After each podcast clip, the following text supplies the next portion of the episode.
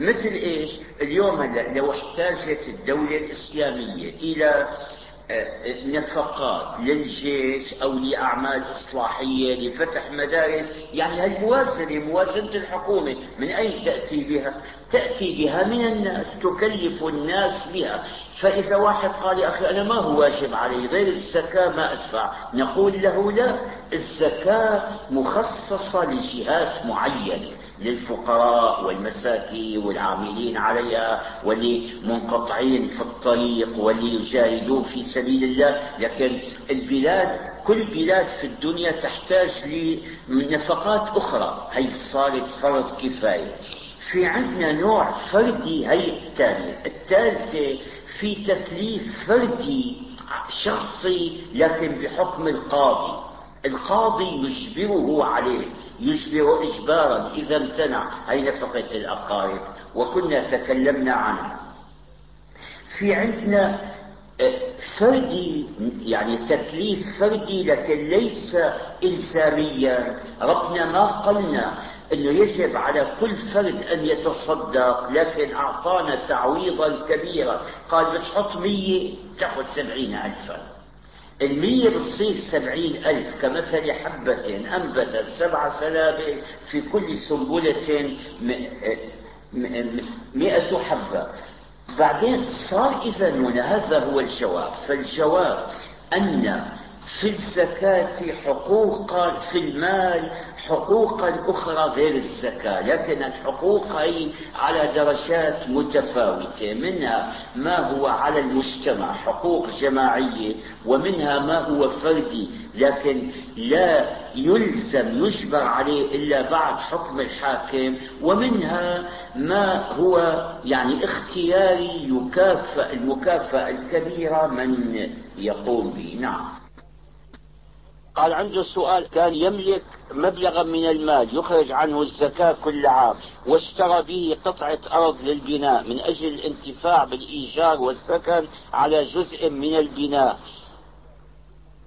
إذا احتجت لذلك علما بأنني لا أملك منزلا وأسكن بالإيجار إضافة إلى أنني لا أستطيع بناؤها ولك بناءها يا أبي حاليا لعدم توفر المال الكافي. السؤال قال هل, هل على قيمة هذه الأرض زكاة أم لا؟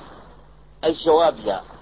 الأرض في الأصل هذا السؤال يرد كثيرا. الأرض في الأصل ما عليها زكاة إلا إذا اشتراها بقصد التجارة. اليوم آه، ظهرت يعني تجارة جديدة ما كانت معروفة قديما. في ناس يتاجرون بالأراضي يشترون الأرض رخيصة ثم يبيعونها هذا عملهم من من اتخذ اشتراها للتجارة هي صارت مثل عروض التجارة وحكمها حكم سائر البضائع التي يتاجر بها عليها زكاة أما هذا يقول اشتراها؟ ليبني عليها. ما عليها زكاة قال إذا تم البناء الشق الثاني من السؤال هل الزكاة على قيمة الأرض والبناء أم على الغيع فقط؟ لا على هذا ولا على ذاك. قال إذا احتجت بيع الأرض أو الأرض مع البناء فهل علي الزكاة عن المدة السابقة للبيع؟ أي من تاريخ شراء الأرض إلى تاريخ البيع؟ لا. لا ما ما عليك. شوفوا هذا سائل هذا أحمد الهجين والله صاحب ذوق كاتب لي تحت قال الإجابات الرجاء وضع إشارة صح أمام الإجابة الصحيحة. كاتب لي واحد. توجد زكاة سنوية من قيمة الأرض بنسبة كذا في مربع. توجد زكاة سنوية بنسبة الأرض والبناء عن المدة السابقة. مثل اللي بيعملوا أكتب بس الطريقة الأمريكية بالامتحانات بيعطوا أسئلة للطلاب أسئلة كثيرة جدا. وبيكتب هذا نعم أو لا بيكتب صح أو بيكتب غلط. يعني هي طريقة متبعة لها مزايا ولها عيوب. نعم. هذا سؤال علي غرة من سوريا كاتب يسأل عن زكاة الفطر. قال أخرجها نقودا وأداها في 12 رمضان. فهل هل تجوز؟ والله دفع الفلوس يعني يجوز على عند الحنفية يجوز. ورأيت أنه في قول عند للإمام أحمد يجوز. هو المهم فيها هذه زكاة الفطر. مضى وقتها ما عاد يفيد الكلام فيها ومن الآن إلى السنة الآتية تنسون لو أني توسعت فيها. إذا الله أحيانا للسنة الآتية نتكلم فيها. هذه عجيبة جدا وضع عجيب على الزكاة زكاة المال. يدفعها الأغنياء للفقراء. يعني فيها ناس يدفعون وناس يأخذون. زكاة الفطر لا. زكاة الفطر تكاد تجب على كل المسلمين. لكن في ناس بيأخذوا يأخذون ويعطون. يمكن تجيله آه، آه، آه، زكاة عشرة أشخاص. ويعطي عن نفسه وعن أهله فهذه يعني نوع من ترابط بين الناس وتضامن عجيب جدا جدا حقيقة من دقق فيها. أصلها اليوم بيقول لك أكثر المذاهب أنه يخرج يخرج من البر أو من الشعير أو الرز أو التمر. أما لو واحد نظر إلى أصل مشروعيتها لوارد فيها الأدلة أنه المشروعيتها أن نغني الفقراء عن السؤال أو العمل لذلك اليوم. بعبارة ثانية نضمن للفقراء أنه بهاليوم هذا ياكلوا بدون تعب. إذا بدي أنا أطعمهم. يومئذ أيام الرسول عليه الصلاة والسلام كان الناس طعامهم هذا القمح والشعير والتمر والأشياء هذه. هذا كان ولذلك يقول لك كذا من طعام من طعام هذا طعام. أنتم ولا حدا منكم بيأكل في البيت والله قمح أو شعير؟ خبروني. ولذلك اللي يعطونها قمحا ما أنكر عليهم هذه اللي عليه أكثر الفقهاء. يعطيها للفقير والفقير بيأخذها ويرجع للبقال أمامك أنت وقد دفعت له ببيعة للبقال. ماذا يعمل بها؟ إذا أخذ القمح ماذا يعمل به؟ ما حدا يأكل اليوم. ولذلك قال كثير من الفقهاء من غالب قوت أهل البلد. قوت أهل البلد هنا شو ماذا يأكلون؟ شوفوا الذي يأكلون منه. المهم أن الفقير بها اليوم يجد قال هل يجوز أن تتصدق على الكفار وتساعدهم مع العلم أنهم يعملون معك في العمل لوجود ظروف ملمة بهم وهل استرجع ما أعطيت إذا كان حراما. شوف أما الزكاة لا تعطى لغير المسلم وإذا أعطى مسلم زكاته لآخر غير مسلم فلا تجزئه ولا تسقط عنه. أما الصدقة فجائزة الصدقة جائزة لكن إعطاء المسلم أولى. يعني ما كنا نتكلم في آخر الحلقة الماضية عن النية فتنوي الزكاة والصدقة. شو الغاية منها؟ تقوية المجتمع هذا. فلا تقوي لو واحد له إخوان. أنتم خمس إخوة ومنهم في أخوان محتاجان وفي ناس في البلد لا ليس بينك وبينهم صلة نسب ولا صداقة. وهم أيضا وهم محتاجون. تعطي إخوتك أولا ولا أولئك. ما في شك ابدأ بنفسك. ثم بأخيك الأقرب فالأقرب فأنا ما أقول أن إعطاء الصدقة مو الزكاة لغير المسلم ممنوعة إطلاقا ممنوعة إذا كان يحاربنا بديننا. مثل اليهود اللي يحاربوننا وفي ناس اليوم يعني يتظاهرون بالإسلام ويتزو يتزي يعني زيهم يتزيون بزي أهل الإسلام وهم أشد علينا رأينا من أعمالهم ما لم نره من اليهود والله يعني أخبث من اليهود وأضر علينا منهم. هذول ما نعطيهم. وإنما نعطي من هو أقرب إلينا؟ هذه المسألة. على ما جاء من زمان بعد الحرب الأولى. في أول شباب هاجر إلينا الأرمن هاجروا إلى سوريا. لو كان الأرمني إذا أراد أن يشتري رغيفا من الخبز روح بيمشي على رجله كيل كيلا كيلو متر حتى يلاقي بياعا أرمنيا فيشتري منه التماسك بينه. من باب أولى أن يكون بين المسلمين. ليش؟ لأن المؤمنين إخوة. والأخوة هذه نص عليها رب العالمين. حين قال إنما المؤمنون إخوة. فبتقول أيها الإخوة في الإيمان. مو أيها الإخوة في العروبة مثل بتطلع منهي بعض الإذاعات. لا الإخوة في العروبة بيدخل أبو جهل.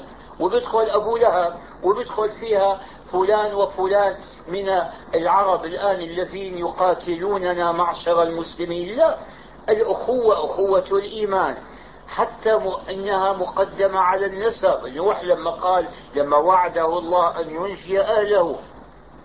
وبعدين ولده كان من المغرقين. قالوا يا ربي إن ابني من أهلي. وإن وعدك الحق. وقال له ابنه لا. قال إنه ليس من أهلك. إنه عمل غير صالح. فمعناها أن صلة العقيدة والإيمان والدين أقوى من صلة النسب. أنا من قديم من قديم من زمن بعيد 30 سنة أو أكثر من 30 إيش 30 كتبت مرة قلت أنه آخر مسلم في الهند أو الصين أقرب إلي من أستاذنا فارس الخوري. راح كتب واحد من الصحفيين المسلمين أثار علي الناس قام علي صحفيون مسلمون.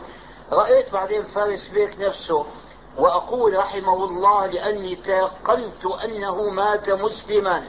واحد مثله في عقله وتفكيره يبعد جدا ألا يموت على الإسلام. وكان يقرأ له القرآن وهو مريض وأوصى أن يقرأ في مأتمه. لما مات مو هذا المهم حاولت يعني إني ارضيه قال لي لا أبين لي إنه ما زعل وأنه راضي من هذا الكلام. خلاصة فالرابطة الكبرى هي رابطة الدين. نعم. السؤال الثاني. قال هل تجوز الزكاة أو قسط منها على الأقرباء؟ وهل في الحلي زكاة؟ هذا السؤال أهم. أهم لأنه يتصل بالواقع بالحياة.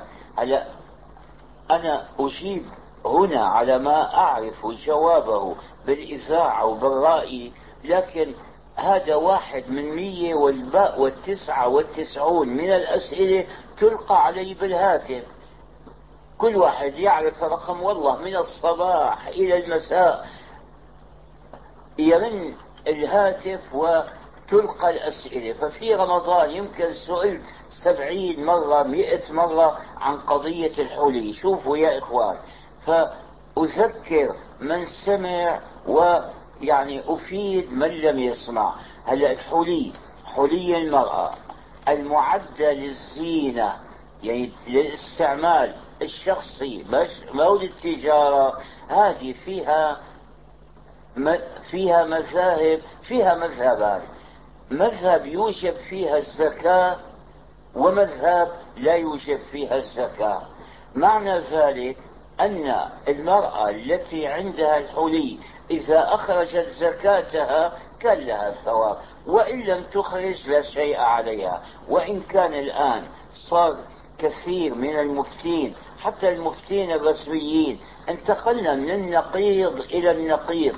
ما يتقيدون بالمذهب بل يأخذون رأسا من الدليل فيفتون بأن الزكاة واجبة فيها. كأنه آراء المذاهب وفقهاء المذاهب الأربعة الذين قالوا بأنه لا زكاة فيها ما يلتفتون إلى أقوالهم أبدا.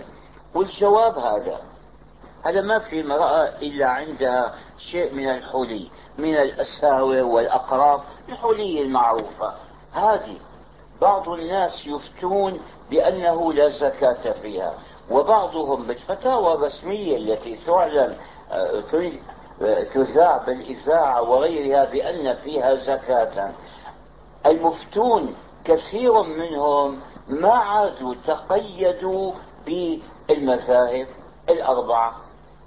يعني انتقلنا من الضد إلى الضد. أنا حدثت مرة سابقا عن شيخ مشايخنا الشيخ جمال الدين القاسمي أيام العثمانيين هذا حاكموه شكلوا مجلسا شرعيا لمحاكمته. ما هي التهمة الموجهة إليه؟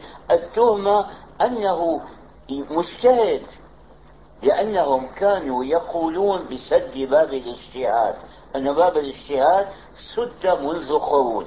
طبعا الكلام ما هو صحيح.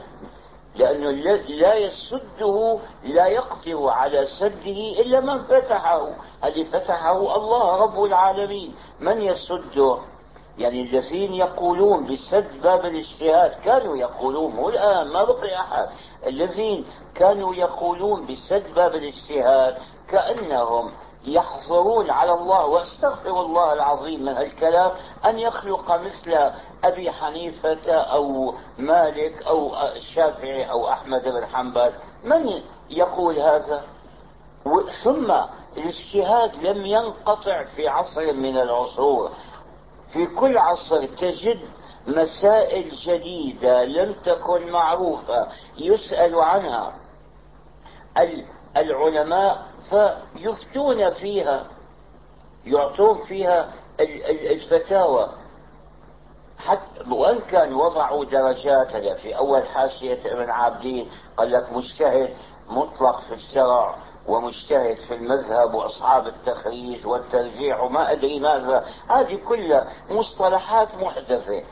وأنا لي هالمسألة هذه آخر مرة ذهبت فيها إلى الشام سنة 978 مع ثابت بعدها كانوا يسألونني. أصلي في مسجد كما أسأل هنا. يعني يظن الناس أن عندي علما. وأنا والله ما أنا إلا طالب علم صغير. لكن بعد أن ذهب العلماء الكبار صار يرجعون إلى مثلي. مع الأسف وشو قالت أحد الفقهاء الكبار بين مثل الموقف قال ومن البلاء تفردي بالسؤدد يعني من البلاء والله أن يكون المرجع في الأحكام طالب علم صغير مثلي ما بلغ أن يكون عالما. فالمسألة هذه معلش إذا فصلت فيها بعض التفصيل. اليوم من الناس من يتقيد بواحد من المذاهب الأربعة لا يخرج عليه ولا يجوز لما كنا نضع كنت أنا أضع مشروع قانون الأحوال الشخصية الذي يطبق الآن في سوريا. هذا وضع سنة 953 أيام الشكلي وأنا وضعت مشروعه وإن كان يعني لأخينا الأستاذ الشيخ مصطفى الزرقاء فضل كبير في في والشغل كثير جزاه الله خيرا. عند الله ما يضيع شيء. يعني من نوى بعمله وجه الله الله ما بيضيع على أحد مثقال ذرة. أثناء اشتغالنا بوضع قانون الأحوال الشخصية ذهبت إلى المفتي وهو شيخ جليل وأستاذ أساتذتنا حتى أيضا. الشيخ محمد شكري الأسواني.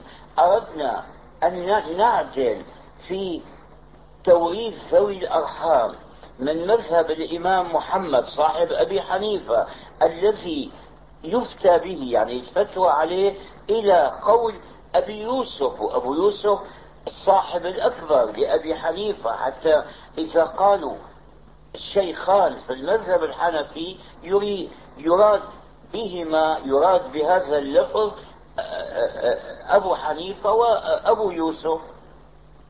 ما قبل أن تعدل من قول إلى قول في المذهب. مقابل هؤلاء الذين يتمسكون بالمذاهب وقد قلوا الآن يقابلهم من يريد أن يفتح باب الاجتهاد للناس كلهم يعني للتلميذ والأستاذ والصغير والكبير ومن هو أهل ومن ليس بأهل أن يأخذ رأسا من الكتاب والسنة. وهذا غير معقول. تكلمت كلاما طويلا وموجود هذا في فتاوى كنت انشرها في جريدة الشرق الأوسط ثم طبعت طبعها ناس على حدة في كتاب سموها فتاوى فلان فتاوى علي الطنطاوي. فكنت اولا أنكر أرد على من ينكر التقليد بأن الصحابة أنفسهم لما قبض رسول الله عليه الصلاة والسلام كان عدد الصحابة عدد المسلمين يزيد على مئة ألف لأنه الذين حضروا حجة الوداع معروف هذا. المئة ألف هل كانوا يفتون جميعا؟ هل كانوا جميعا يرجعون إلى الكتاب والسنة ويأخذون منهما؟ لا. المفتون لا يتجاوزون المئة أو المئة والثلاثين كما عدهم ابن حزم وأخذ آه، ذلك عنه. ابن القيم عدهم في إعلام الموقعين 130 مجموع من كان يفتي والمكثرون منهم كانوا سبعة فقط. الحاصل يعني آه، مئة آه، مئة مئة مليون يفتي منهم قديش مئة ألف يفتي منهم مئة يعني بالألف واحد. إذا من ينكر التقليد يرد عليه بأن الصحابة أنفسهم كان يقلد بعضهم بعضا. ما معنى التقليد؟ التقليد مو أن نتبع رأي المسؤول العالم المسؤول لا وإنما نتبع الدليل الذي يأتي به ويكون أعرف به منا. فالذين ينكرون التقليد ويريدون من كل واحد أن يرجع إلى الكتاب والسنة سواء كان يفهمهما أم لا. هذا خطأ كلام مردود. يقابل أيضا الذين يريدون أن نتقيد بالمذهب حتى لو خالف الحديث الصحيح. هذا أيضا كلام مردود. وأنا مررت بهالمراحل كلها مر علي وقت كنت حنفيا متعصبا. لا أخرج عن قول المذهب لأي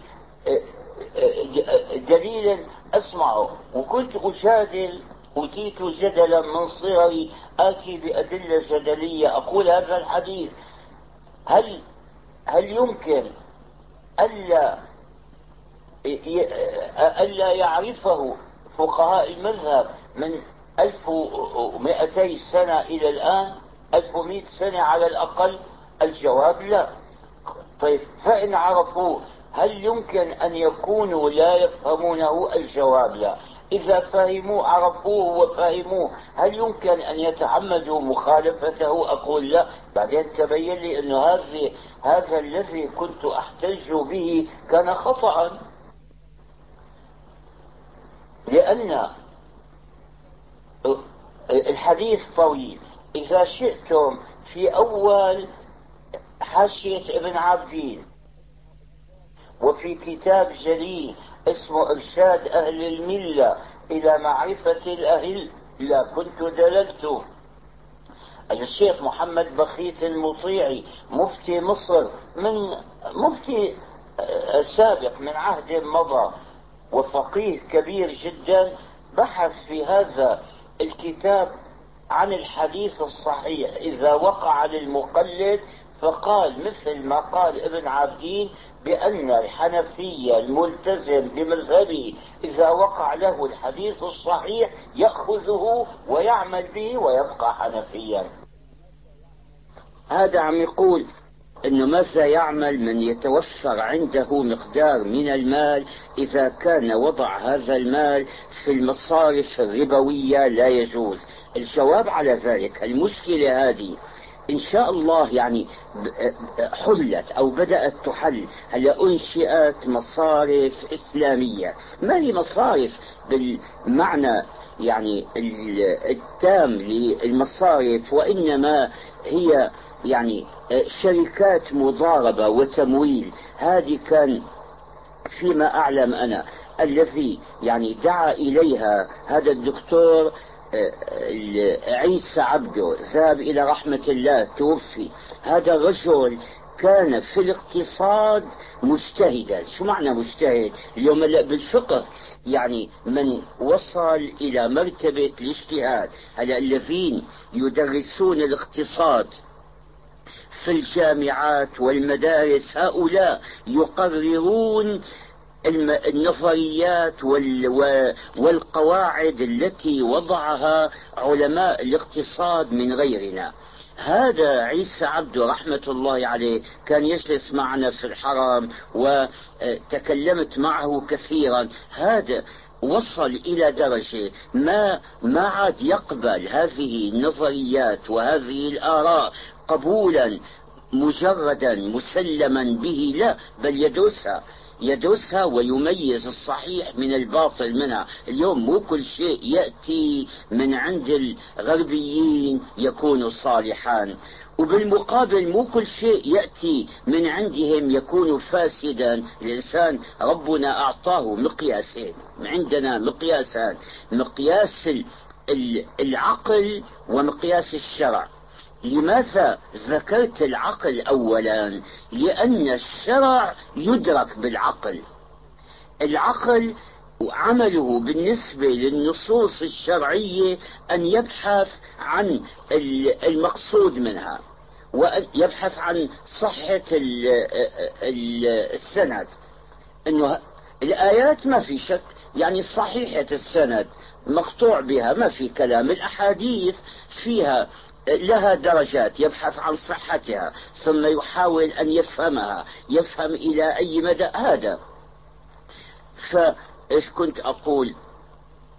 نعم فنحن بالنسبة لما عندي يأتينا من الغرب وبالنسبة أيضا لما ورثناه من عادات عن أجدادنا. ولذلك أنا ما أحب اللي بيقولوا نتمسك بعاداتنا وتقاليدنا وتعاليم ديننا.